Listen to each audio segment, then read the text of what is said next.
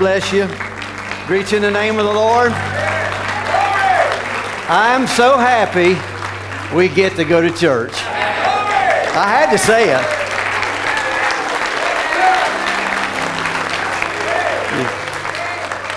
I'm going to let you be seated just for, just for a moment or two. You can be turning to Genesis chapter 1. I look around. Of course, can't see half of you. I'm getting older, can't see real well. But I see these smiling faces, people I love, loved. It's been 15 years of my life right here, one fifth of my life right here. My family. And yet my house is still in order. 15 years, you know, Hezekiah, my house is still in order thank God, you know, what God has done for us. It's just so good to see each one of you. I, I could get real, probably sentimental right now, but I don't want to do that. But we have a great promise, and we're just so thankful. I love the message more now than I ever have. I've been in about 41 years. It means more to me now than it's ever meant. It's just so, just so wonderful. We appreciate all that the Lord has done for us. And Alice sends her greetings. She's doing well. We, she did have a COVID four or five months ago, but no lasting effects, really no issues, and we're just thankful for that. I'm doing well. Get to see our son Dallas quite a bit more, and we're happy, and uh, we just appreciate that. Speaking, glad, appreciate Brother Donnie inviting me to come and speak for him. I think he's down at Brother Siler's. They've had some good meetings, what I understand, some young people, and um, we just appreciate that. We had a, a real nice uh, tent service, and um, we appreciate uh, that several people came in, a lot of young people. Kind of turned into a young people's meeting, and I think there was some good, good testimonies come out of it. And where's Sister Heidi? Appreciate that card she sent uh, to the church, you know, thanking Brother Sean for the meetings and so forth. And we just appreciate all that the Lord has done. You really happy to be in church? Yeah. Now, I'm going to do my best to not hold you. I, I've always had trouble letting you out on time, you know. But since I don't get up here too often, if I just go five or ten minutes over, that would be okay. I've got, I've prayed, I've studied, and I've studied, I've studied. I've got something I think will be a blessing to the people and to each one of you, and, and uh, we just love the Lord. I want to say just a word about Memorial Day weekend. This is, of course, it is Memorial Day, and, and we know exactly why Memorial Day is honored, you know, for those that died in service in the armed forces. And I got to thinking about that. In the Civil War, there was over 618,000 died. World War I, 116,000. World War II, 405,000. Korea, about 36,000. Vietnam, about 58,000. That adds up to over a million souls that died for our freedom. Uh, some of it, well, you could say, well, the Vietnam War, this war, that war, was it really for our freedom? Well, not directly, sometimes indirectly, but they gave their life for their country. And we, we certainly appreciate that. Appreciate all of our veterans. I do. And you know, as, as we think about it, there were over a million died for our natural freedom, but there was one perfect man died for our spiritual freedom. Let's give him a hand. Praise the Lord. Amen. And some, I heard somebody, a couple of people said, now you're going to have to say something about Israel. you got to preach on Israel. Uh, I'm going to preach on spiritual Israel, okay? uh, but I can say this Israel, Israel since their uh, freedom 1948, since they won their independence, they, they fought five major battles. They won every one of them supernaturally. And Israel, it will survive. Israel will stand. Uh, Israel will be in, in good position, good place when those two prophets arrive Revelation 11, there's 144,000 over there. Probably some of them are alive on, in Israel in the land today. Probably most of them, if not all of them. But Israel will stand, she'll be ready. Don't you worry. Whoever blesses Israel will be blessed. Whoever curses Israel will be cursed. She's like a unicorn. She's coming forth. I don't care how many Arabs and whatever more that tries to, uh, to put her down, she'll not go under. She will stand. Thus the bride will also. There's two chosen, there's two chosen groups on the earth today. That's Israel and the bride, the elected. We're thankful to be part of that, that one that's chosen. And I just appreciate the Lord so much. I, I ran across a, a proverb. I'm going to read it to you if you don't mind. It's, a very, it's kind of short, but I thought it was real good. It's an old Persian proverb. It says, He who knows not and knows not that he knows not is a fool. Shun him. He who knows not and knows that he knows not is a child. Teach him. He who knows and knows not that he knows is asleep. Wake him. But he who knows and knows that he knows, he is wise. Follow him. Sound like a vindicated prophet to me. Sound like the bride to me. She knows that she knows that she knows. And she knows what she knows is overcoming, it's victory, it's the truth, it's the thing that's going to get us out of here or change our bodies. It's all we need. We know. We're so so happy for that. How how many love the Lord this morning? Amen. You can be you can stand if you will, take your Bibles. We're going to turn to Genesis 1. I hope you don't mind. I've, I, I, I said, no, you're not going to do it. You're not going to do it. But I'm going to do it. I'm going to do it. Okay. okay. Can I borrow your seat just for a minute? Yeah, you. Oh, yeah. Preach it, brother. Glory.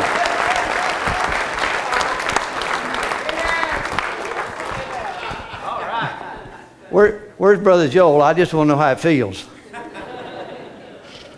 Amen. 15 years. Well, I think most of it was right there, but I tell you, we've, uh, you're, you're, you're blessed to have the ministry you sit under, the people you worship with, some real genuine seed go to this church. Real seed. Brother David, I, I always enjoy that song. It just does something for me. I know my Redeemer liveth. I want to preach to you this morning. Lord, help me. And if I should give it a title, From Chaos to Divine Order. From Chaos to Divine Order. In Genesis 1 and 1, while you stand and have your Bibles, I'm going to read a, a scripture, then I'm going to read a quote, and then a scripture, then a quote, then I'll let you have your seats. Amen. I'm probably going to need a little water if one of the brothers would get that for me. Genesis 1 1, we're going to read just selected verses. In the beginning, God created the heaven and the earth. And the earth was without form and void. Darkness was upon the face of the deep, and the Spirit of God moved on the face of the waters. And Brother Branham said in this message, Power of Transformation, thank you so much, brothers, for getting the quotes up. Thank you so much. Brother Branham says, Now Genesis, the first chapter, the Spirit of God moved upon the face of the waters. We realize that the water, and the Bible said in the beginning back there that this, the world was without form and void. There was nothing but just a darkness of chaos. And what a horrible shape it must have been in. Nothing but way in darkness yonder without light or anything. And the churning of the water and the wandering star, talking about the earth, twisted around and about of the orbits out there somewhere. It must have been a terrific mass or something lost like it was, couldn't find its way. That's the same condition this earth was in. In Genesis 1:26, and God said, "Let us make man in our image, after our likeness, and let them have dominion over the fish of the sea, over the fowl of the air, over the cattle, over all the earth, and every creeping thing. Dominion. Let them have dominion. Let them have dominion." 127. So God created man in His own image. In the image of God created him, male and female created He them, and God blessed them, and God said unto them, "Be fruitful and multiply and replenish." and subdue it and have dominion over the fish of the sea, over the fowl of the air, and over every living thing that moveth upon the earth. The Lord God planted a garden eastward in Eden, and there put the man whom he had formed. Uh, I've just selected verses, Genesis 2.15. And the Lord God took the man and put him in the Garden of Eden to dress it and keep it. And God's power to transform, paragraph 38, he says, and thinking this morning in Genesis 1, this world was without form and it was void and darkness upon the earth, nothing but a complete chaos. And when this world was in that condition, the Spirit of God moved upon the face of the water, and the entire picture was changed from a total chaos to a Garden of Eden. That's the transforming power of God that can take something that's nothing and make something wonderful out of it God's transforming power. We want to talk about that from chaos to divine order. Heavenly Father, we're thankful for the, the Word of God. We're thankful, Lord, for the message of the hour. It's our light, it's our lamp, it's our freedom. Lord, you're our advocate, you're our redeemer, everything. Lord, we commit our life into you, our hands into you. Lord, take these lips of clay. I've studied, I've prayed, I've researched, I've uh, brought and got down notes what I believe that you'd have me to speak to the people. Now, Lord, you quicken it and make it live. We humbly ask and we'll give you praise for it. In the lovely name, lovely name of Jesus Christ, amen and amen. God bless you as you're seated. From chaos to divine order. It must have been a horrible shape that the earth was in back that time. It was that? yeah, thank you, Brother Aaron. God bless you. Form, without form, void, bad condition. Without form means confusion, a wasteland, a wilderness, a void, of course, emptiness and darkness, and was covered with water. And then God took 6,000 years to change the entire picture into a lovely garden. You know, there's nothing more beautiful than a garden. I love gardens, I love flowers, I love uh, lawns and, you know, outdoors and nature itself. A perfect paradise for a perfect son to live in a perfect condition, to have fellowship with a perfect God, a perfect created son of God, created in the image of God. And, and what a perfect place that was at the beginning. And then God rested after he had done these things, you know, before the fall. And we know the story. And, and I want to inject just a little thought here about some things about after the opening of the seals so we might just be reminded of it. Now we know Christ paid the price at Calvary to redeem us back to everything that Adam lost. Also in Revelation 10:1, Christ came down in our generation, the last age, to lay claims on all that was restored back to the church, the bride, and to show us the reality that this condition now actually exists. And all this was accomplished, of course, we know in the Son of Man ministry, and we're, we're familiar with that, but we'll touch on a couple of those things. So to have some idea really of what this restoration promise is, uh, we need to be reminded just a little bit of what Adam had. And what did Adam have? And we find out in the fundamental foundation of faith, Brother Branham says this. I like some of these quotes, some really, really good quotes. E9, fundamental foundation. Man was made as a secondary God on earth, and he was given the power to control all things all elements of the earth. That was Adam. Adam was given these great powers. But then the power that he was given to make himself is where he failed. And Adam could speak to the winds and it would stop. I'm pausing for a purpose, not to drink water, but Adam could speak to the winds and they would stop. You ever heard that before?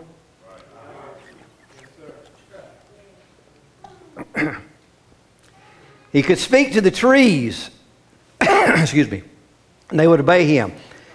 He could speak to the wildlife, it would obey him. he could speak to the waters, ever what it was. Everything obeyed Adam. Now, that's a really tremendous quote. Adam was given both the power and authority to control all the elements of the earth and you say, well, that was fine for Adam. Well, what about today? So that don't work today. Why did Jesus speak the words in Mark 11, 22, if you say this mountain be thou removed? Amen. That's Bible.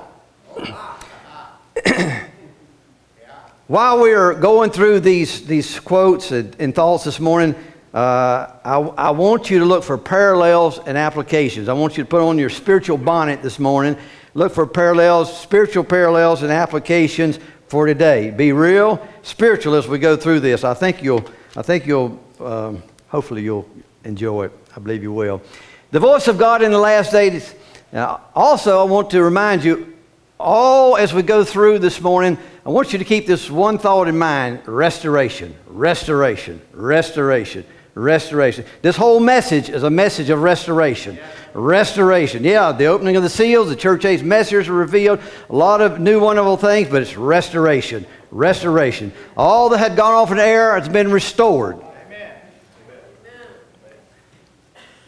The voice of God in the last day. This, this is a most outstanding quote. Outstanding. Adam heard his voice. This is before the fall. In the cool of the evening and had fellowship with him. There was no condemnation to Adam. He heard the voice of God and he said, Father, now lay me down to sleep. And he laid down Eve on his arm, and the lion, the tiger, the wild beast laid right around him. There was no harm no way of getting sick, no way of wondering if he'd wake up in the morning. They're going to wake up. Now, this next verse is just absolutely striking. Adam heard his voice in the way that he ought to have heard it. Think about it. Adam heard the voice of God the way he ought to have heard. Now, how did he hear the voice of God? He heard it without any condemnation. There was no sin, no sickness, no fall, nothing of evil, nothing he'd done wrong, no condemnation. He heard the voice the way he should have heard it.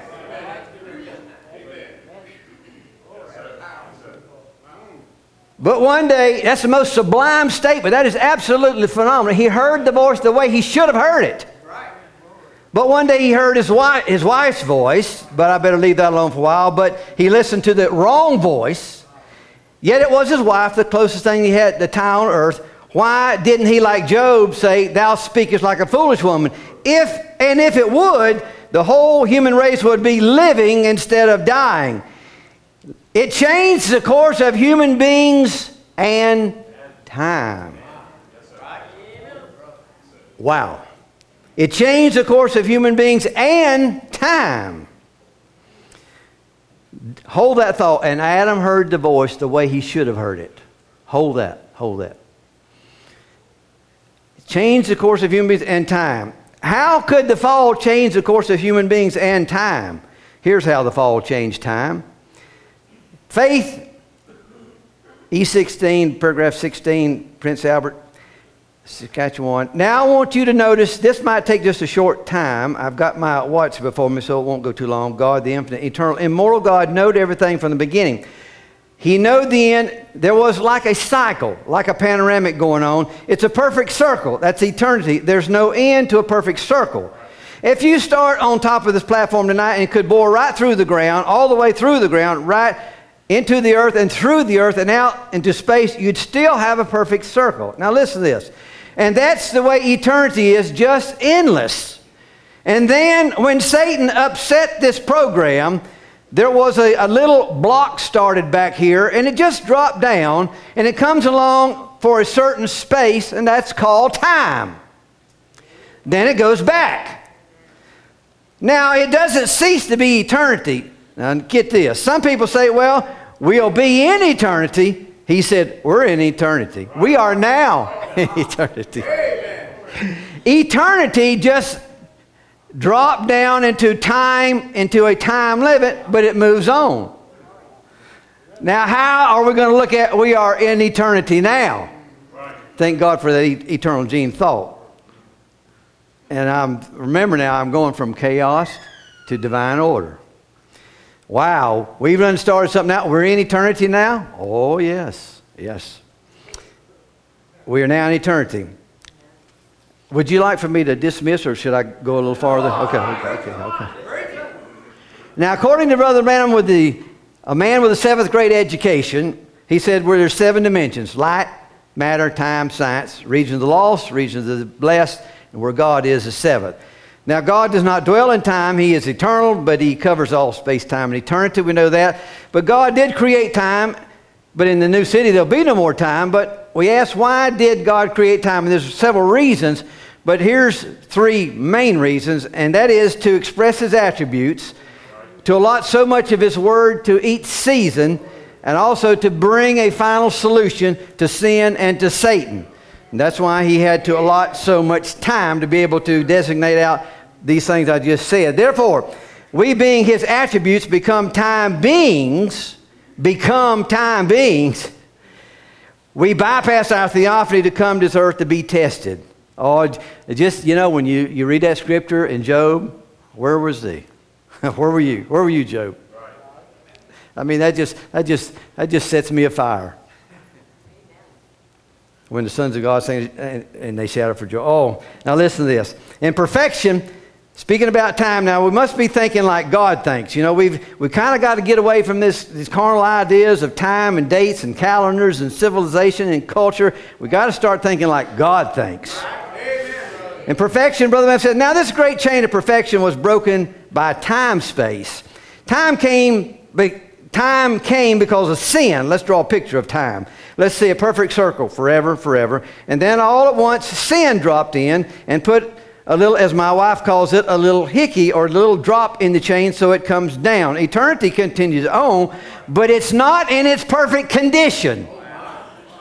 Keep my thought from chaos to divine order. It's not in its perfect condition in this what we call time. Hold that thought, but it had a purpose. Here's a little gap comes down, breaks over this way, goes out this way. God had to do that because Satan caused it. And it dropped down to a space of time for the trying and the perfecting and for the purging of the lost that God, by His sovereign grace, might someday lift, lift that little hickey or, or little element called time back up into that perfect circle. Dancy rolls on just the same, you see it. Now, brother, that ought to make a Presbyterian shout. We just drop down in what we call a little hickey, a little, a little space of time. But that's not the perfect condition. Time, uh, paragraph E12, time, now time is this little loop that loops down. Jesus was from eternity to eternity. Did you hear that? Jesus. You say, well, Jesus, no, Jesus, he was born Jesus and at the uh, Ohio River. At the Jordan River, he was baptized, became the Christ, and become the Lord. But remember, God's name is Jesus. That's why Jesus was from eternity to eternity. That's his earthly name. But he stepped into time spaces, made flesh, and came through here in order to sanctify or to put a streak of blood all across this place to redeem it and connect it back with God again for all eternity. It had to be that way. Remember, Brother Branham talks about that blood circle around the earth? Remember the, the woman he criticized there in that uh, little bar room, not bar room, the little restaurant and so forth? That blood circle around the earth, a bumper, sins. And perfection, eh, let me read that again. Put a blood streak across all, all across this place to redeem it and connect it back with God again for all eternity. You see it, that's all time is. that's all time is. We're eternal creatures. We have an eternal gene. We have an eternal attribute. We're part of God's thinking. He thought of us there. We're going to be back to it. There's got to be a restoration of all this chaos. Now, before the fall, we have this lovely Eden, a perfect place, a perfect people, Adam and Eve. Everything was set in order. Everything was set in order. All God's creation was in perfect harmony. Animals, everything, everything run in continuity until the fall. Now, notice what he says in Satan Eden, paragraph 40. Now, it took God 6,000 years. It didn't take him that long, but he took that long, 6,000 years, because we're told that one day in heaven is a thousand years on earth, and it was 6,000 years or six days that God built the earth. Now it took God 6,000 years to establish it, plant it with good seeds, and bring forth everything of its kind. Everything must come forth of its kind. All of its seeds were good, and so it must bring forth after its kind. God took 6,000 years. Everything was in order. Paragraph 41. Finally, when he got it all made and finally arrived with its headquarters on earth in a beautiful spot laying east of Eden called the Garden of Eden. God made the world's headquarters in the Garden of Eden in Egypt. Right in the east end of the garden was the headquarters. Can you imagine how perfect that garden was? I just can't imagine. This, this earth, uh, how beautiful it really is under the curse. Can you imagine? Can we? We will see it. But no wonder Paul says, eyes not seen, ears not heard, neither entered in the heart of man what God has in store for them that love him. We, we really don't have a clue.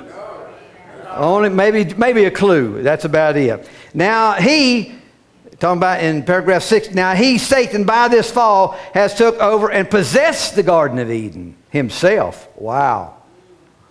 Now, this wonderful garden, although that was just a short designated spot, we'll just call this whole earth. Satan's took over the whole earth. He took it over, and now he has had 6,000 years of deceitful rule, deceiving the people. God's children as he did them, because they were based on free moral agency, to act any way they wished to, and believing that they would act right, or trusting they would act right, then they come in with the wrong act and sold their birthrights as, as Esau did for the world, and Satan won it. And he took it over. And he's had 6,000 years to build up his Eden, as God had 6,000 years to bring his Eden to a close. And by deceit, deceit of the or, or the people, now established his own Eden in this earth in sin. Listen, Adam lived in God's garden, the God, God's Eden, Now the bride is living in Satan's Eden. Something's got to change. Now, in marriage and divorce, I want to stop down, drop down to a comment he made in here because we're talking about what all happened at the fall and what actually was, was uh, broken up because of the fall. In paragraph 95 of marriage and divorce, and when you, break your promise and your covenant to God's word, that's what caused so many illegitimate church members. Because a group of men got together and said, "Well, it don't mean that," and it throws the whole organization out of continuity with the word. We don't believe that. Dr. Jones said it wasn't, but as long as God said it, it's so. He said, "Let every man's word be a lie, mine be truth." That there it breaks the continuity. Now, now watch what Brother Branham said. These four things. He said, "Now we see, being that the continuity is broken." Then the lifeline was broken. Also, the timeline was broken, and the covenant was broken. Everything shattered. What caused it? A woman. That's what broke the covenant. Now, if you want to read it, that's Genesis 3. So the, the continuity was broken. It was in perfect harmony, man and beast. And the lifeline was broken. Adam forfeited his rights to eternal life, to the tree of life. And the, life, the timeline was broken. That circle of eternity, Satan broke that circle of eternity, and man dropped down into a space we call time. So that timeline was broken, it was eternal. The covenant was broken. A curse was placed on the earth. So the covenant was broken. Now, I want to, in before we get to some other things, we could spend a lot of time on our talking about the deterioration of the earth, and we won't go into a lot of that, but uh, we don't really want to detail that. But just to know how Satan has deformed this world, just a real short summary, just for a half a minute. For the first 2,000 years, it deteriorated, for, you know, and God was grieved. He destroyed it by water and he started all over again. Then the next 2,000 years from Noah down to Abraham, the patriarchs, and bondage in Edom, the first Exodus, Israel cycles of, of, you know, obedience and disobedience and obedience and disobedience. And that, oh, that was all given for examples. And the Babylonian captivity and then the Roman rule and then certainly a need, a need for Messiah, a Messiah in the second 2,000 years.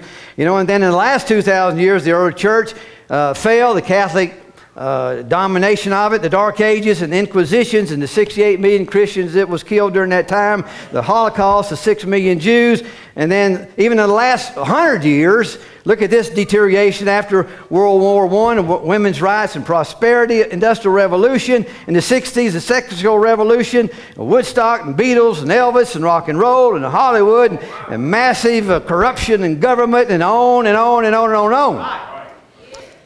And we see legalizing same sex marriage, the LGBT explosion, and I, I, ran, I, I, just had to bring it in. I got this, this form here, and I was actually going to get a, uh, my taxes done in, in, a place there in, in uh, Virginia. And so th- that was kind of a, and they gave me a, a bro, uh, actually a questionnaire to fill out you know, just your history and housing and family time and all that. But I thought it was really interesting. I mean, this is a questionnaire they just give out to the public. You fill it out as husband, wife, family. And they got several statuses here. Okay, housing status rent, own, homeless with a roof, homeless without a roof, other permanent housing, other whatever. That's okay. Family type two adults, no children, two parents, female single parent. I mean, look at, look, look at these options. Didn't used to be this way male single parent, multi generational, single, non related adults with kids, other. Education, oh, that, that one's okay. Gender. I mean, look, you know, I'm not real, real smart, you know, but I mean, gender is two options. I mean, you know, it's not five, it's two options. Okay, here's gender female, male, transgender female to male, transgender male to female, and other. Well, I wonder what other would be. this world is in chaos. This world is shot. This world is out of order. And then they have the race, that's okay marital status, married, divorced, single, partners. Employment status, okay. Relationship, head of house, uh, self, spouse, child, relative, partner.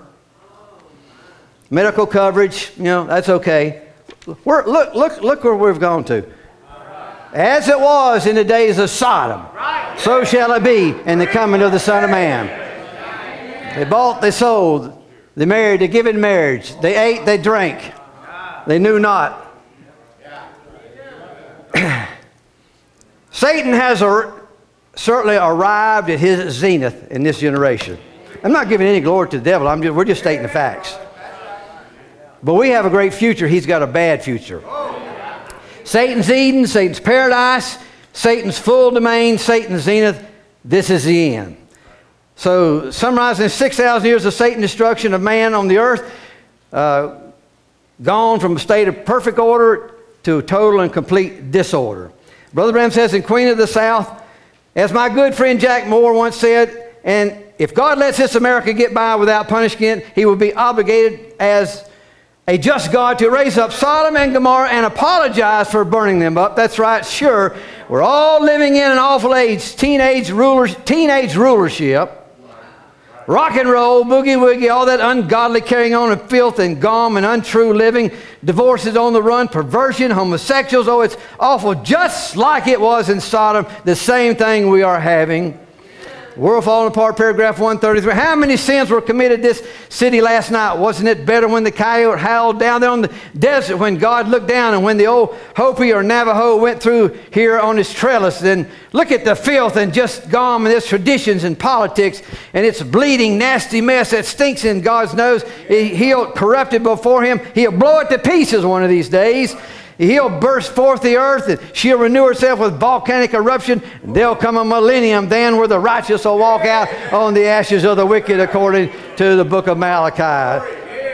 Now, friends, I, I don't have vocabulary to, vocabulary to express really how wicked and we live in a very sheltered life. I thank God that we do, but we don't, we don't even really have a clue how evil and horrible this world's got to. Insanity's come out of the closet. Violence has come out of the closet. Total rejection of the law of authority, people's rights has come out of the closet. Why? Just in the last year, just in this last year, look at why is there so much degradation and degeneration in, this, in the last year? Well, you look at two of the sins of Sodom.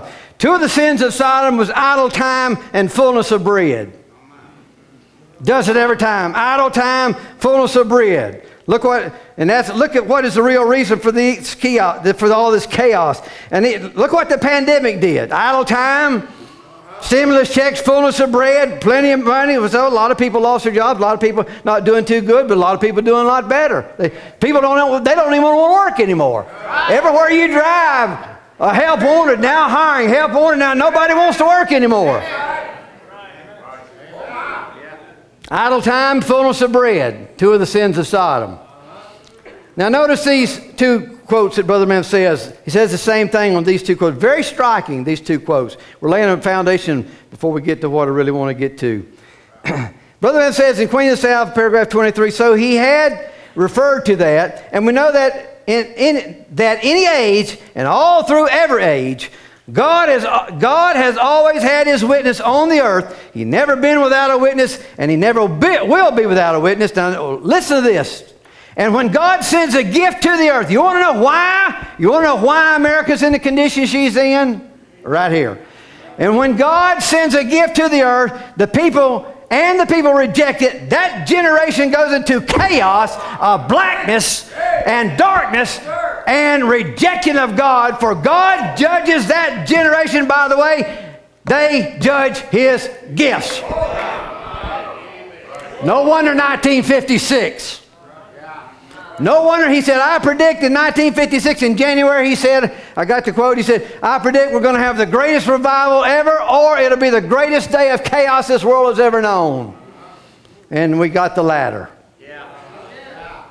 He also says, now I want to ask you, he says, that happened. They, they rejected the, the gift, the prophet of God, the message of the hour. That generation goes into chaos of blackness and darkness for rejecting God. For God judges that generation by the way they judge his gifts. Was, was Laodicea, is Laodicea blacked out? Was she blacked out? Is she blacked out? No light. Actually, God permitted the prophet of God to draw a little sliver light just for the bride. Laodicea, no light. She's total darkness. Gross darkness. That's where we are today. The Queen of the South, paragraph 20. Now, anyone who knows, anyone knows that anytime that God sends a gift to the earth and the people turns that gift down, it's always chaos to that nation and that people that turns down the gift of God. Now, this is really interesting the way he, sta- way he says this next part. Jesus was the greatest gift God ever gave to the world. And the Jewish people turned it down and it scattered throughout the world and is scattered throughout the world from that time since. And when God sends a gift and the people refuse to see it and refuses to take it, then it's scattered the people and they like sheep having no shepherd. They refuse God's leadership. Now, right here in America, God sent the gift. They turned it down. The people of this nation, they turned it down. Chaos followed in 56. The people in America, they're scattered. Not in flesh like Israel, but in principle. They're scattered. They turned down the gift, they're scattered. Their language is scattered. Their behavior is scattered. Their discipline is scattered. Their morals is scattered. Their respect for humanity is scattered. Their respect for an authority, for a higher authority is scattered. As Brother Branham said, everything is shattered. Welcome, Laodicea. Everything shattered. Now, what was the purpose of this great gift? This, hold on to this. Now, going a little farther, Queen of the South, paragraph 22. Now, in the days of Solomon, all gathered around and rallied around that great gift God has, was sent to the church and to the people. Now, what if America today would rally around the gift that was been sent them? What if we would, all of American people, were where this great gift has been poured out in the last days, the gift of the Holy Ghost, what if all the ministers, all the laity, all the churches together would rally around the Holy Ghost, the gift of God that's been sent to us to guide us and to direct us and to set us in order? I'm talking about from chaos to divine order. He sent a gift to set us in order.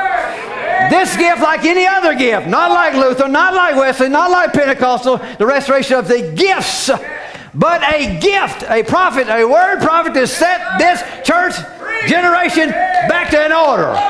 Set her back in order.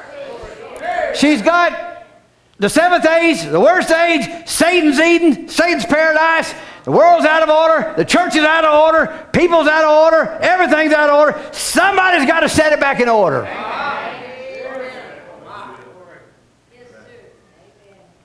Also, he says, now Jesus was God's greatest gift. And, he's all, and he was trying to tell them that they had rejected the message. They rejected, Sodom rejected the message of the angels, and in Noah's age, and that age rejected Noah's message. And then he began to refer back to some that did accept it.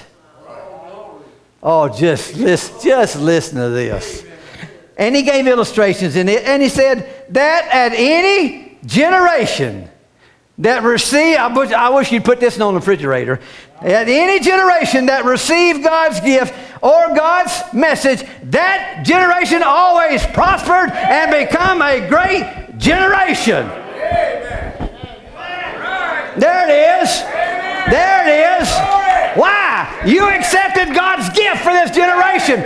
You accepted God's provided way. You didn't miss your day of visitation. Why has this bride prospered? Why is she blessed? Why is she uh, uh, elevated, if you want to put it that way? Why? He's God's chosen. She accepted the gift of God. She's blessed because she accepted the gift of God. The world's cursed because they turned down the gift of God. You're blessed. I am blessed.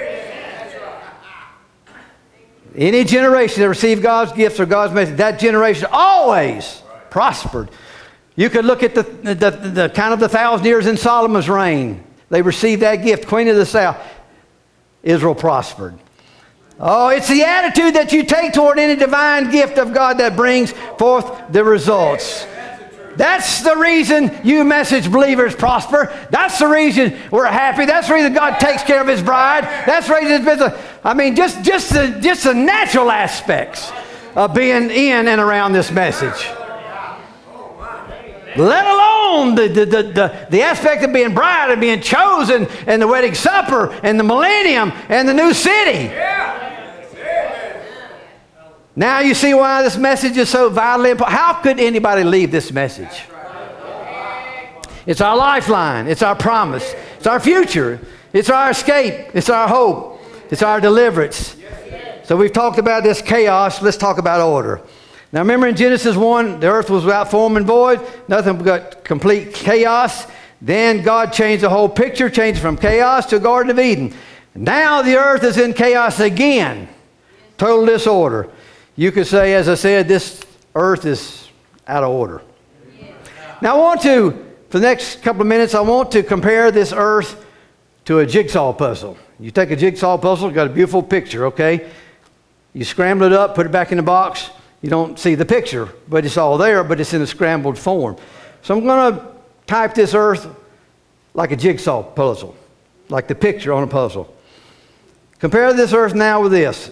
Now remember, at the beginning, it was a perfect picture. So get this in your mind, jigsaw puzzle, perfect picture. Now, but now today, she's totally in chaos.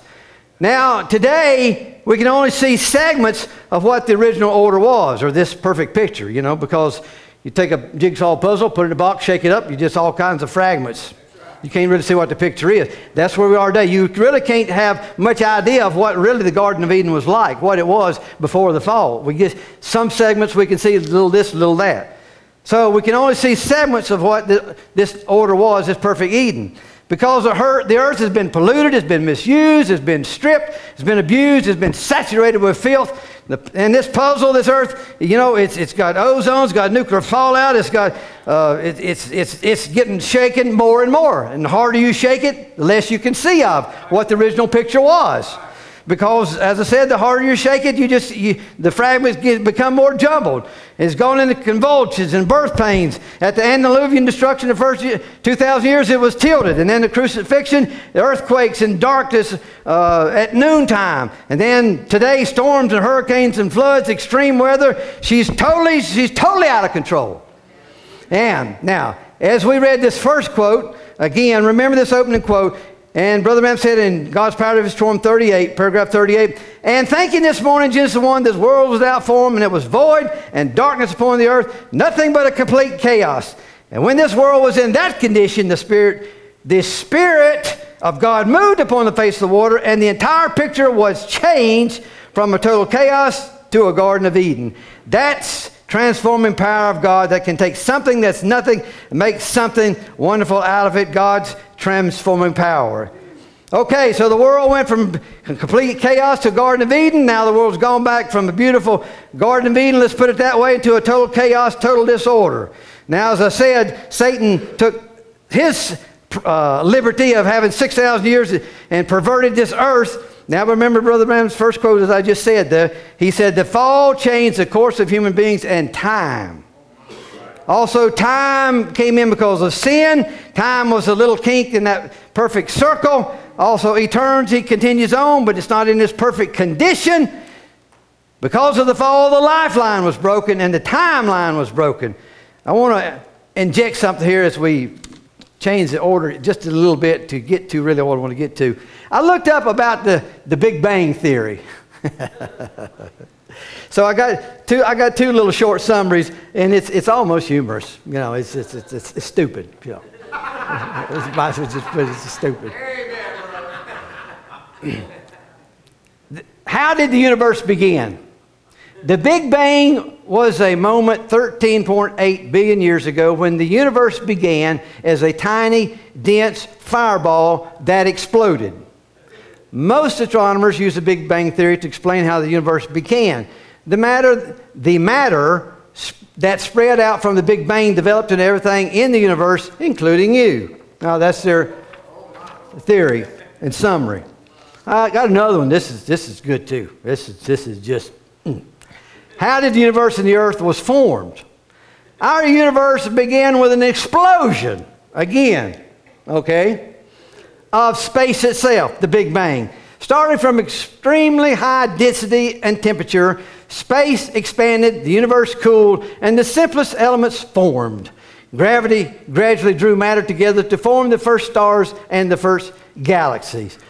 I've got a problem with that. Amen, brother. Now, so you have something out here, it's called space, and that was in a state of disorder, okay, according to their thoughts.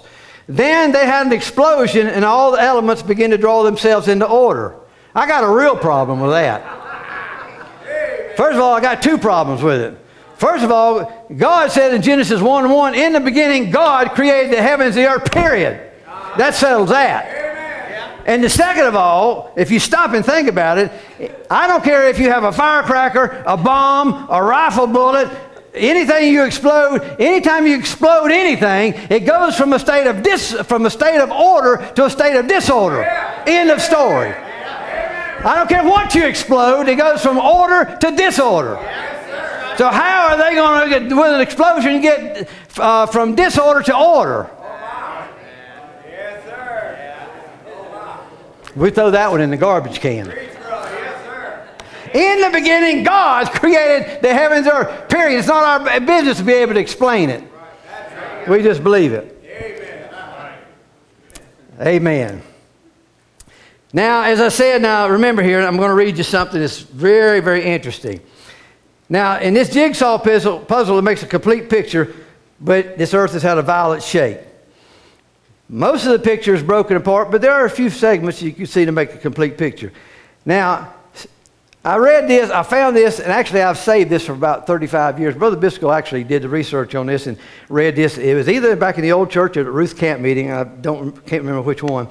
But he, he did the research, and this is Stephen Hawkins, his theory about this. And what he said actually has, uh, uh, it actually, it's, it's interesting the way he said it, let's put it that way.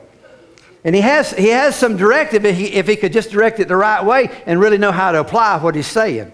And it has to do going from order to disorder, from disorder to order, and vice versa.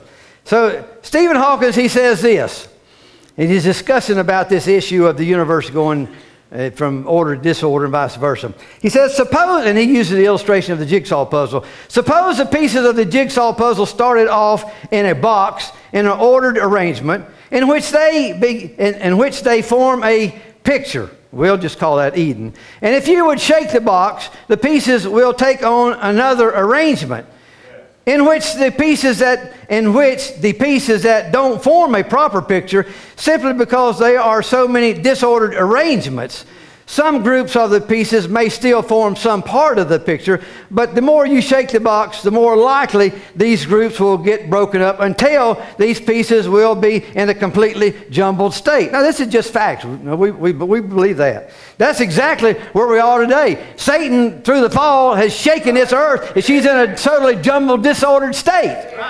Society is in total state of disorder. Religion in a total state of disorder. The home, I mean, Xbox and video games and you name it, and iPads and cell phones, it's, it's destroying our young people. Not our young people, destroying the young people of this world. Politics is out of order, schools, the colleges, unrest, rioting, hatred, violence, you name it, you name it. And so he goes on to say, this world, the box has been shaken until very little resemblance of the original picture. Now, we're supposed to be healthy. We're supposed to be happy. I'm just, just me now. Uh, it's insane. It's miserable. We're supposed to have clean water and clean air. we got smog, pollution. It's contaminated. Everything's in a state of disorder. Hardly find any resemblance of the Garden of Eden. Most of the segments of the puzzle are in a disordered state. So Hawkins goes on to say, so the disorder of the pieces will probably increase and disobey the initial condition as they started off with in the condition of high order. So he's acknowledging somewhere it started off in high order. He's saying that the universe has started, he's saying now that the universe started off in a state of high order. Now catch this, but something shook the box. Because it's in its disordered state, because it is in its present movement, you can remember the cup talking about a, a, cup fall off at breaking. You can remember the cup being broken, but you can't reverse it to forget that broken part. So, speaking about the cup, he's saying because at the time era heads in a disordered state, going into a continually disordered state, you can remember the cup falling off the table and being broken, but you can't remember the time when the cup was unbroken. Follow me? Garden of Eden, perfect condition, everything in order. We see the cup broken. We, we can remember that. We can see that. But he said, but you can't remember the cup in its unbroken state. Then he injects this, and I just love this. He said, Suppose, however, that God, he says, Suppose, however, that God decided that the universe should finish up in a state of high order. should end up in a state of high order, but that it didn't matter what state it started off in. At early times, the universe would have probably been in a disordered state. Now, if the universe, if the universe now should finish up in a state of high order, that would mean this. Listen to what he says. If the universe started off in a state of high order, the, the disorder would decrease with time because he's saying if it's going to end up in a state, if God would, would, would designate that it end up in a state of high order, this is what would happen.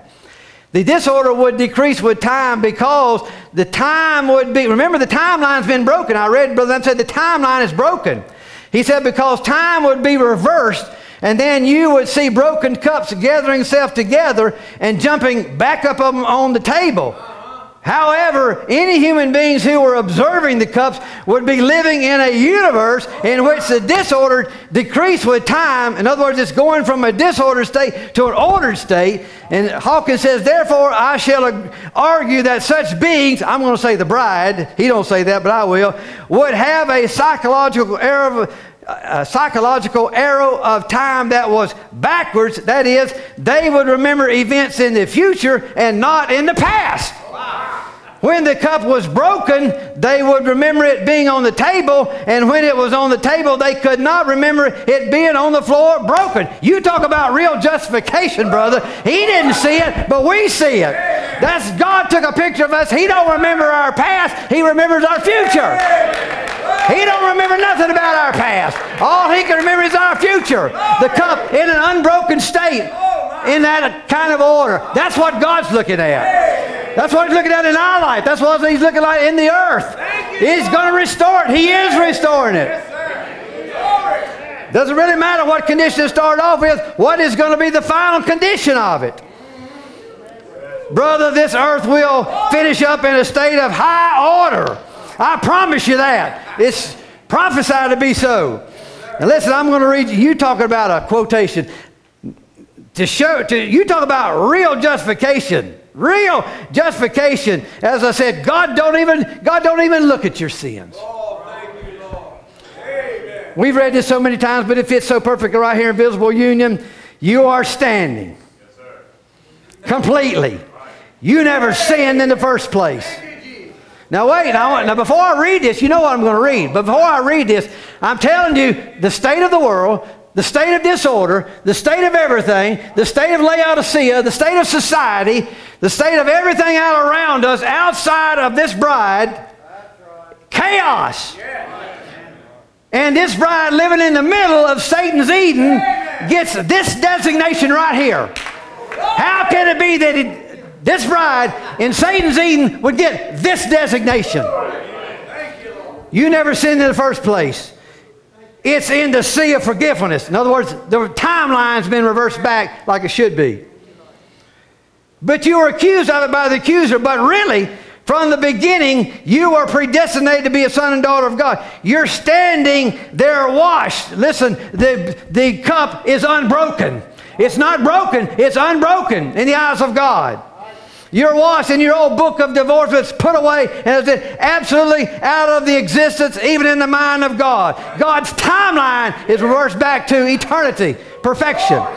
You are the virtuous bride of Christ, washed in the blood of Christ, precious, virtuous, sinless Son of God, standing with a pure, unadulterated bride word that is washed by the water of his own blood and become flesh and manifested that he might take you, which were predestinated, into the bosom of the Father, beginning the same as he was.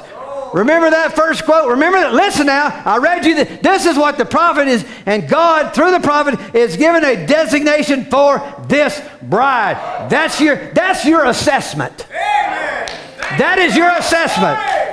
I, I read you the, the quote earlier, eh, and I said, don't, don't forget this. Hold on there. Adam heard the voice in the Garden of Eden before the fall the way he should have heard it. Adam heard his voice the way he should have heard it. I'm reading you out of the invisible union, the voice of God the way you should hear it. The way the voice, the way God looks at his bride, declared like Adam, he heard the voice of God, no condemnation, no sin, no jurisdiction against you, no condemnation. There's no evidence to convict us. There is no evidence to convict us.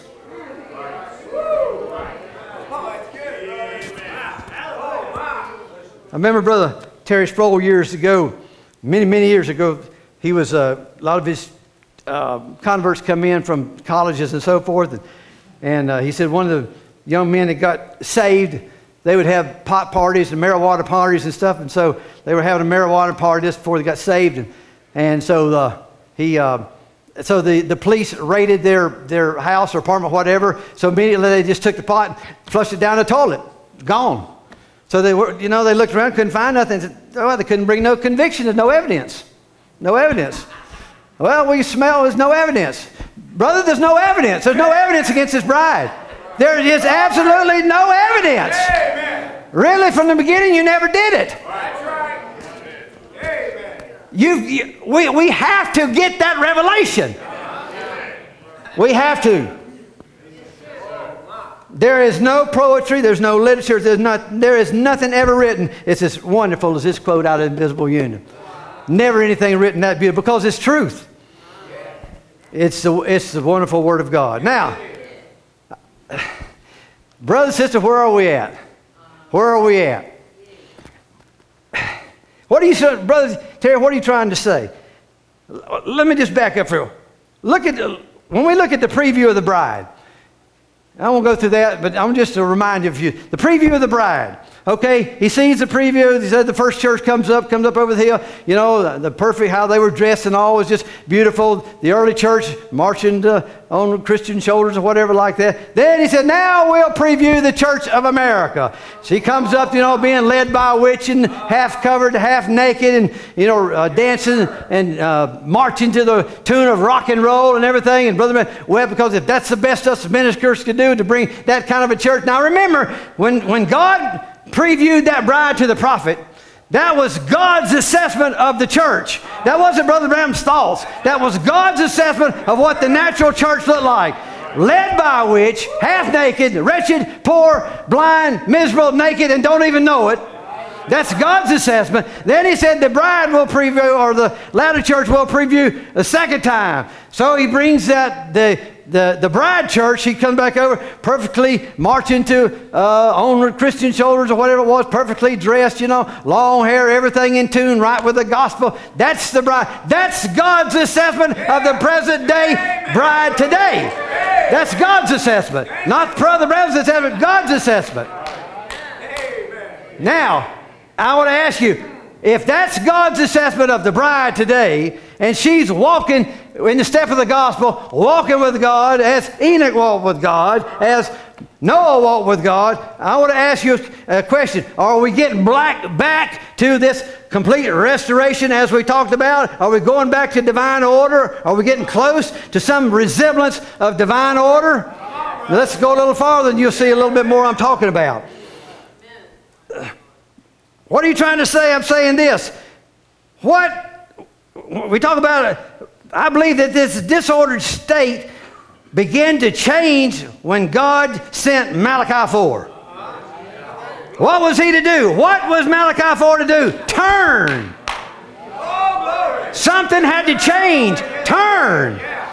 Turn the hearts back to the apostolic father. Turn the heart, the faith of the children back to the father. Something had to turn and begin to reverse this timeline again. To restore the faith, to restore the home, to restore the word, to restore the Christian foundation, to restore the doctrine, to restore the hope of the truth, to restore the sanctity of the Bible, everything to be restored. Restore understanding of the sovereignty of God. Listen, as John the Baptist was sent to forerun the first coming, your message will forerun the second coming. Then that opened up the door for 1 Thessalonians 4 16, when the Bible says, The Lord Himself shall descend from heaven with a shout. What is the shout? The message going forth. He doesn't say He sent a representative. The Bible says, 1 Thessalonians, 1 Thessalonians 4 16, the Bible says, The Lord Himself shall descend from heaven with a shout. Himself, not in physical form, but in the fullness of the Word, God Himself come down. There is a reversal of this timeline to bring it back into order. We can say this day this scripture is fulfilled. We, that also, because of Malachi 4 come in, that opens up the door and the time for Revelation 10 1 to come. And I saw another mighty angel come down from, from heaven clothed with a what? Clothed with a cloud.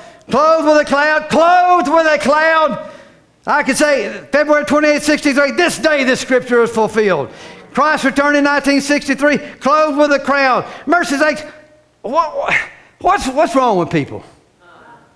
Why do they have such an issue with this cloud?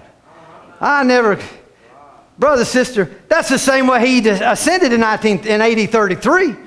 Amen. Acts 1.11, ye men of Galilee, why stand ye here gazing up into heaven? This same Jesus which was taken up from you into heaven shall come in like manner as you have seen him go. Verse 9 said, And when he had spoken these things, while they beheld, he was taken up, and a cloud received him out of their sight. A pillar of cloud, not a thunderhead, a pillar of cloud.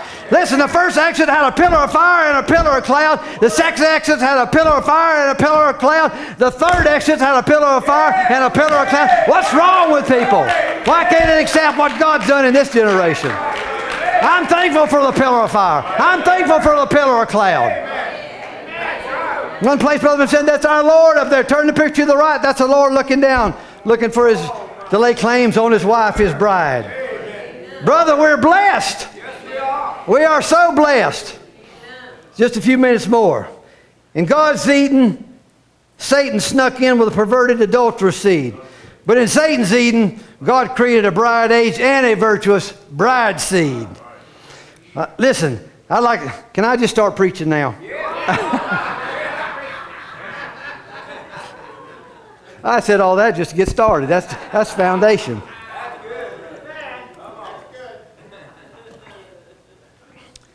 Oh, mercy. How good God is to us. I got so much. Let, let, me just, let me just cover a couple of things. I'm just going to state emphatically. Brother Branham was the first sheaf to come to maturity and, and adoption this age. Might as well face it. First matured son of God to come to full adoption. Amen. And we know what a sheaf waving is for. Priests would cut the, the barley, wheat, whatever come to maturity, Cut a sheaf, which was a representative sample, the first to come to maturity, wave it for the people, signifying. What was it signifying? What did that signify? When he waved it before the people, what did that signify? It signified this little handful has come to maturity, signifying there's more to come out in the field just like that. There's more to come just like that.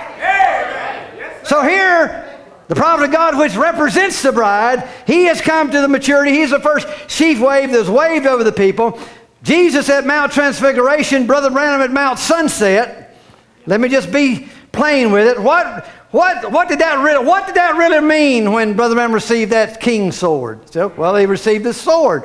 Yeah. Said, well, yeah, I'm afraid of them things. And the man, nice with the, with the sword and so forth. And so, like he said, uh, a king sword. He said, no, that's the king sword. And the king sword is only one king, one the king, and that's the word. But what, what does it really mean when he got that sword? Well, let me just help you understand just a little bit. When a king in, in the Bible days, when a king had his sword and he was passing down his authority from his rulership to his son, he handed that sword down to his son and said, Now, son, you got complete authority. This sword is a, is a, a token of the authority I give you. Now you're the ruler of the kingdom. So the prophet of God gets the king's sword, and, and, and God is saying, William Branham, speak and go forward. You got the sword. I'm going to give you the word. I'm going to open the seals. You got the word. Speak and go forward. You've got the authority. I put it in your hands. I'm going to say that again. You've got the authority. I'm putting it in your hands.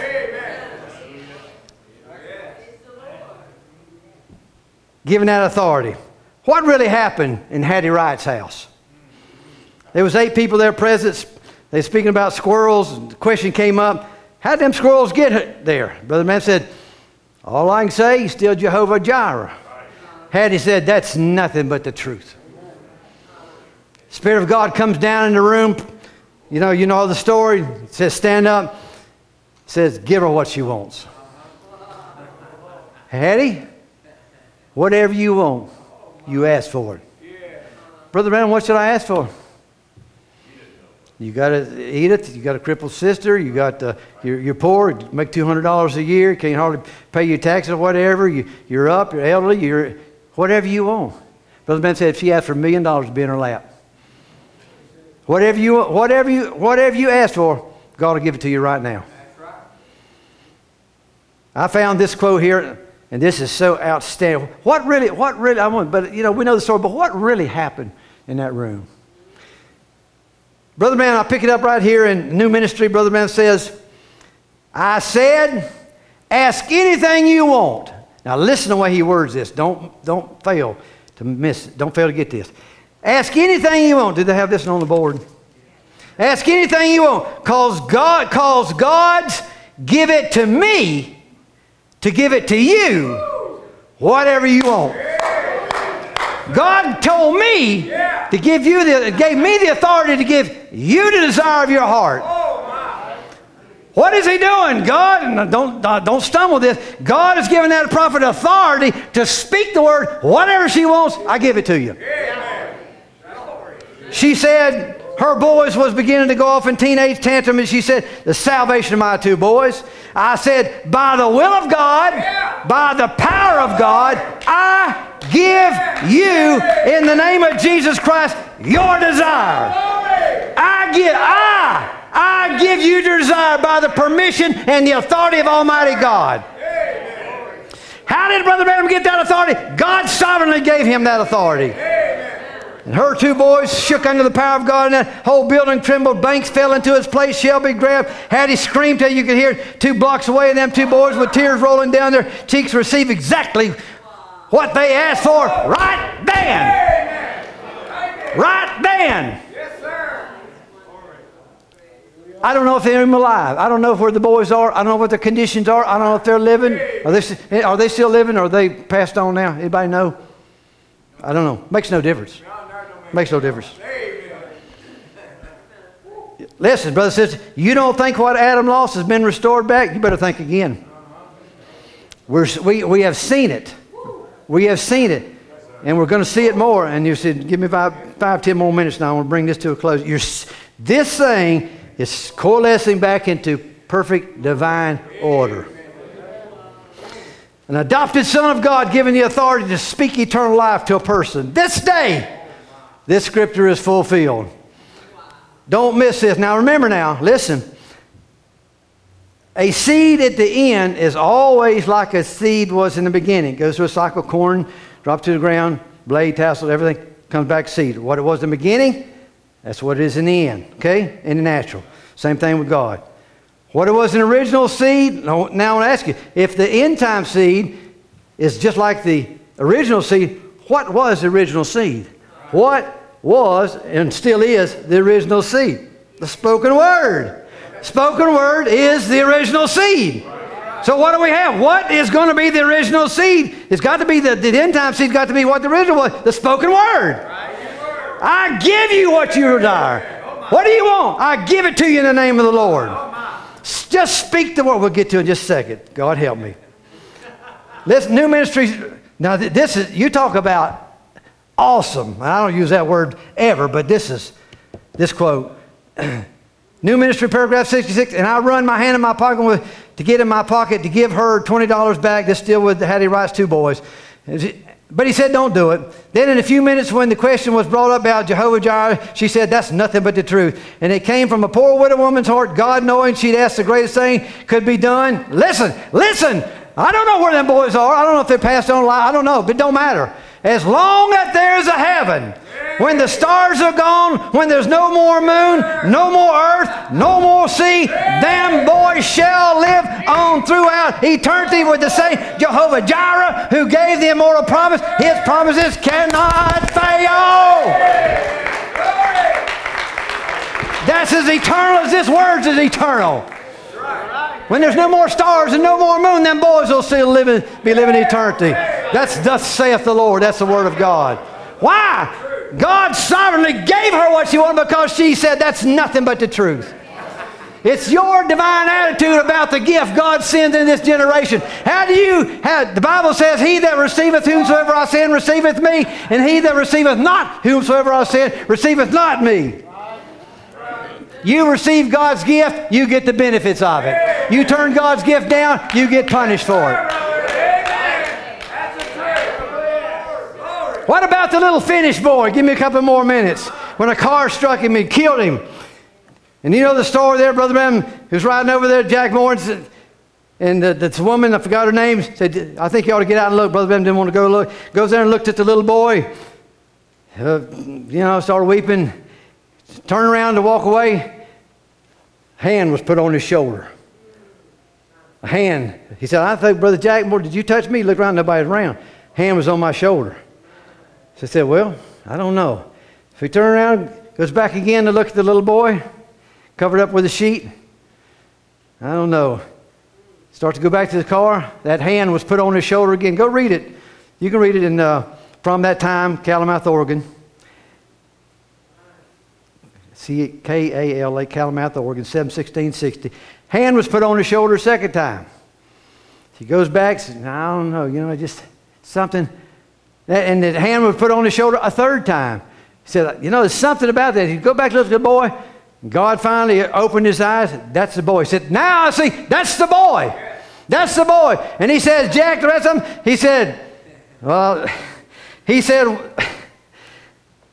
he said, If that boy don't raise up in the next five minutes, you run me out of Finland, I'm a false prophet. Thus saith the Lord, he'll stand to his feet. And he did. This day, this scripture is fulfilled. What really happened? God was using that prophet to speak the word and speaking resurrection into that little boy. Don't tell me that, that restored life. It's going to be restored limbs or whatever. Don't tell me that, that this perfect order is not being restored or hasn't been restored in our generation. It has been restored in our generation. It has been restored by the first matured Son of God. It has been restored to an adopted Son of God. Speaking resurrection to a dead child. Sounds like what Adam lost has been restored back to me. We're talking about from chaos to divine order. Let me finish up with this one more. I'm going to finish up with this one. And this was the story of, uh, of the uh, Colorado storm, but there's just something in this one that's just real, real special. And you know the story. He was up there, they was up there elk hunting, so forth, and, and he's going up to the top of that place, a little uh, salute to his wife's sister meeting. He's coming off, off, off the mountain and predicted a blizzard, and you know the story. So he just goes walking down off the mountain. So I'm going to pick it up because there's three things in here I want to pick up, and we, we'll stop after this, Lord willing. Uh, he that ends you, paragraph 106. It was just, and it's a little lengthy, but I really want to give this to you, and then we'll close. It was just, uh, Gussie went whoosh like that. It started to go, whoosh, then went whoo, whoo, whoo, and stopped. I stood real still, my brethren up there, and wondering what was happening. And the sleet, rain stopped. There it came a wind whirling down through the mountains, lifted up the clouds. One went this way, east, northwest, south. When a few minutes, the sun was shining nice and warm. That's truth. God knows that's truth. I just stood there looking around with my hat off, looking. You say, I got numb all over. I thought, the very God of creation, it's all in His hands. What's He telling me? I picked up my gun, wiped off the scope, started walking down, back, go down the hill. Some, something said to me, Why don't you stroll with me through this wilderness? Walk with me. Now, this gets really interesting from this point on. Very, very, you got to be spiritual. Very interesting. Said, Yes, Lord, with all my heart. It would be one of the greatest things I could do is to walk with you. So I put my gun on my shoulder and I started walking down through that never actually laid into it virgin timber. Sound like Garden of Eden to me, doesn't it? Virgin timber. He only uses that phrase twice in his whole recorded sermons virgin timber. Walking through there. Why did he say virgin timber? Back like it was. That's not all. And so I went along like that, something taking place. All of a sudden, in every motion principle, I was a boy. I thought as a boy, and I had my head down. I looked up, just as plain as I ever saw her, there she stood before me with her arms out. I stopped. I rubbed my face. I looked. I said, Meda, is that you, honey? Young couple. Adam and Eve, young couple. I looked, I thought, now what's happened? And I thought, yes, I'm walking with him. Why don't you walk with me? Enoch walked with God. God took him. And it changed then. I was back an old man. The vision was gone from me. What was it? Back like the Garden of Eden. That's not all. I stopped, took off my hat, put in my heart, and said, Jesus, my heart's been so burdened for years. I don't have to tell you that I'm burdened. I've repented, I've repented, I've done everything I know. And why has this burden don't leave me? 146. Now just watch this. I don't know if you thought about it, but you maybe have, but if you hadn't. And that doe came, walked. Now listen, there had been 100 men shooting at them up there. Four, five days, scary. The first sign of red, and I had on a red shirt, red cap. The first sign, they're gone. But they were standing there, all three of them, looking right at me. I said, Mother, take your babies and go out into the woods. You're in my hands. Your life is in my hands.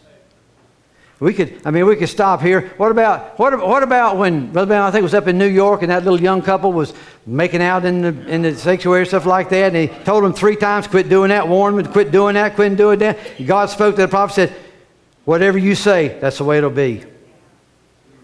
He could have annihilated him, he could have zapped him, he could have uh, lasered him, or whatever you want, whatever. Cursed him with a, with, with a cancer, paralytic, whatever. But he said, I forgive you. He gave me that authority. But he said, whatever you say, that's the way it'll be. that's why he said, You're in my hand, deer, you three deer, you're in my hand. Are you thinking back to before the fall? You're in my hand. Control nature, speak to the winds. I said, Mother, take your babies, go out to the woods. You're in my hands. You're in my hands. Your life is in my hands, but I'm not going to hurt you. I promised God that I wouldn't. You see? And she walked closer. She would look at me. All of them walked closer. Now, there's a lot of hunters in here. I mean, it just don't happen. It just don't happen. I mean, David, it just don't happen. Till they came so close, they could eat out of my hands. What is going on here? These deer got on red, everything, coming up to this prophet, this man. Like, I'm not afraid. They must have been changed too.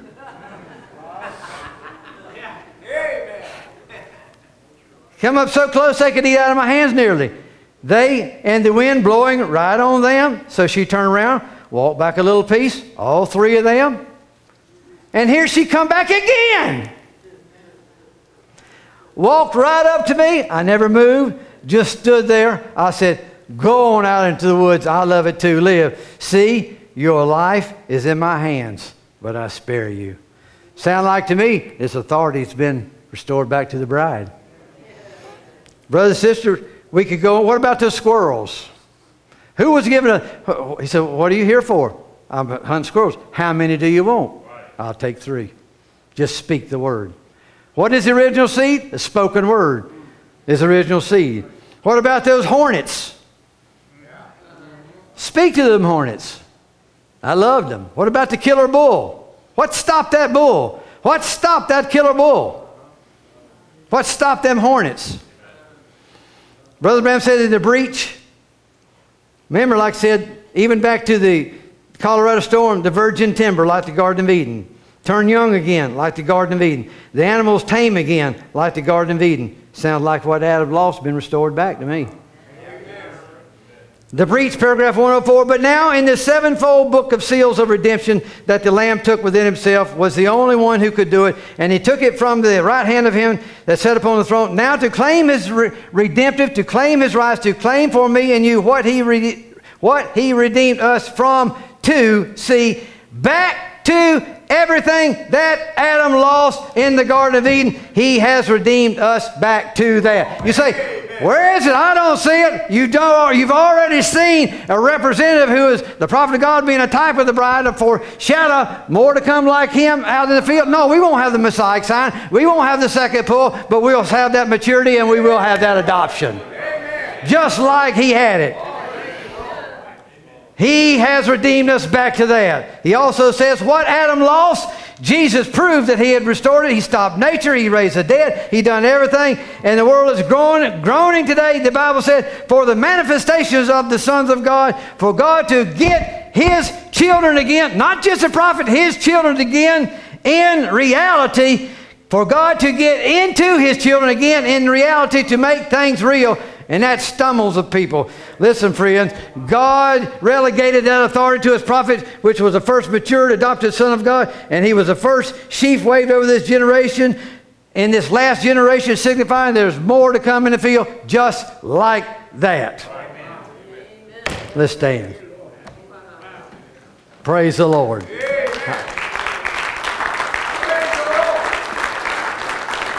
Musician, would you come? Brother, sister, and I thought, well, you know, there's about a half a dozen other things that I could bring in, but I think you get the picture. It's been restored back.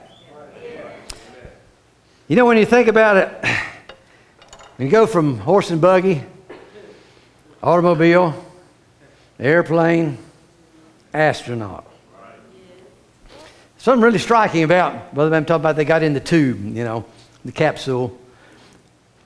Horse and buggy, you drove the car, you drove the horses. Automobile, you drive the automobile. Airplane, flown a many of, not as a pilot, done a lot of flying. They fly it. They do the rotation, they land it. But what happens when you get in that capsule, the astronaut? Let me tell you what they do. I was raised in Florida, Cape Canaveral down there. I didn't actually witness by viewing, but I kept up with them.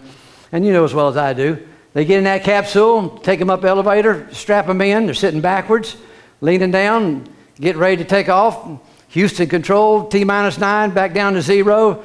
You know what? They tell them, you get in that capsule, don't you touch nothing. Don't you touch nothing. Houston Control sends them up in the air. They don't do nothing. They sit there. When they get up there, they have things to do once they get there, but to get off the ground, they do nothing.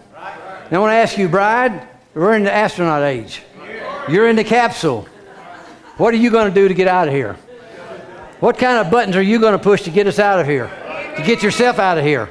You don't have to do nothing. All you got to do is believe what God has done in this generation.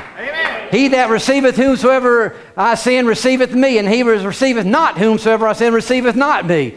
You receive the prophet of God, you receive the message of the hour, you've been birthed into the kingdom, you've been born again, you've had a word birth, you believe what God has said, you're in the capsule.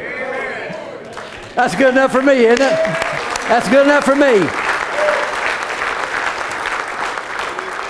I saw a bumper sticker one time, it kind of just fits right here. It said, it said, get in, sit down, shut up. That's pretty good. Get in, sit down, shut up. Get in the capsule, sit down, shut up. Houston Control, we're going to take you up in space. You ain't got to do nothing. Amen. You can do it when you get there, but until you get there, just watch. Oh, do you love him? Where's my song leader? I'm not a singer, but I guess we, we got to sing that song one time, don't we? Well, let's sing it. God bless you, saints. I love you with all my heart. Good to see you again. I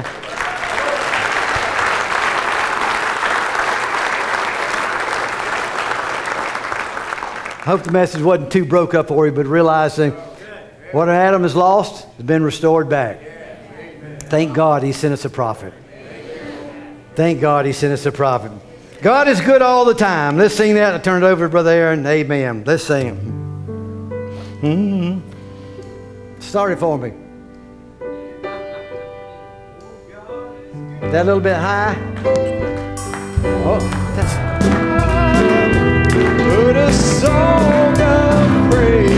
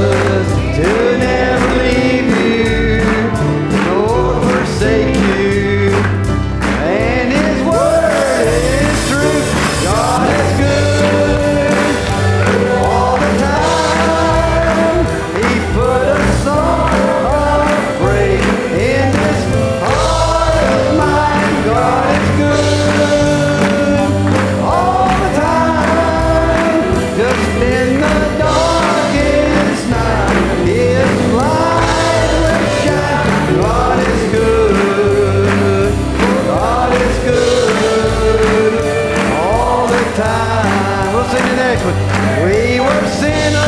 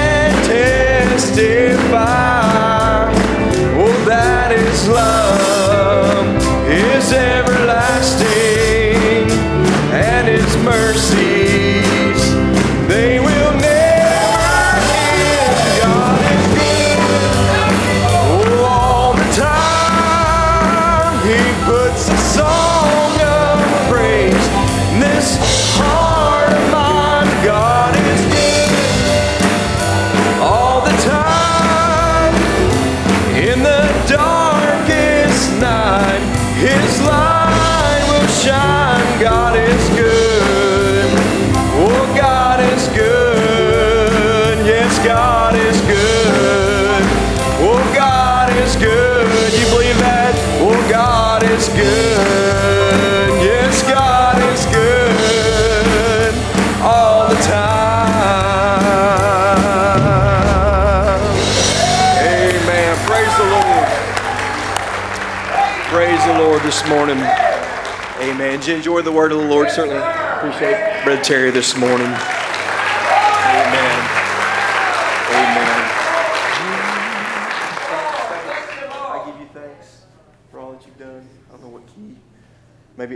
Let's go down a little bit. Let's sing this this morning as you're dismissed.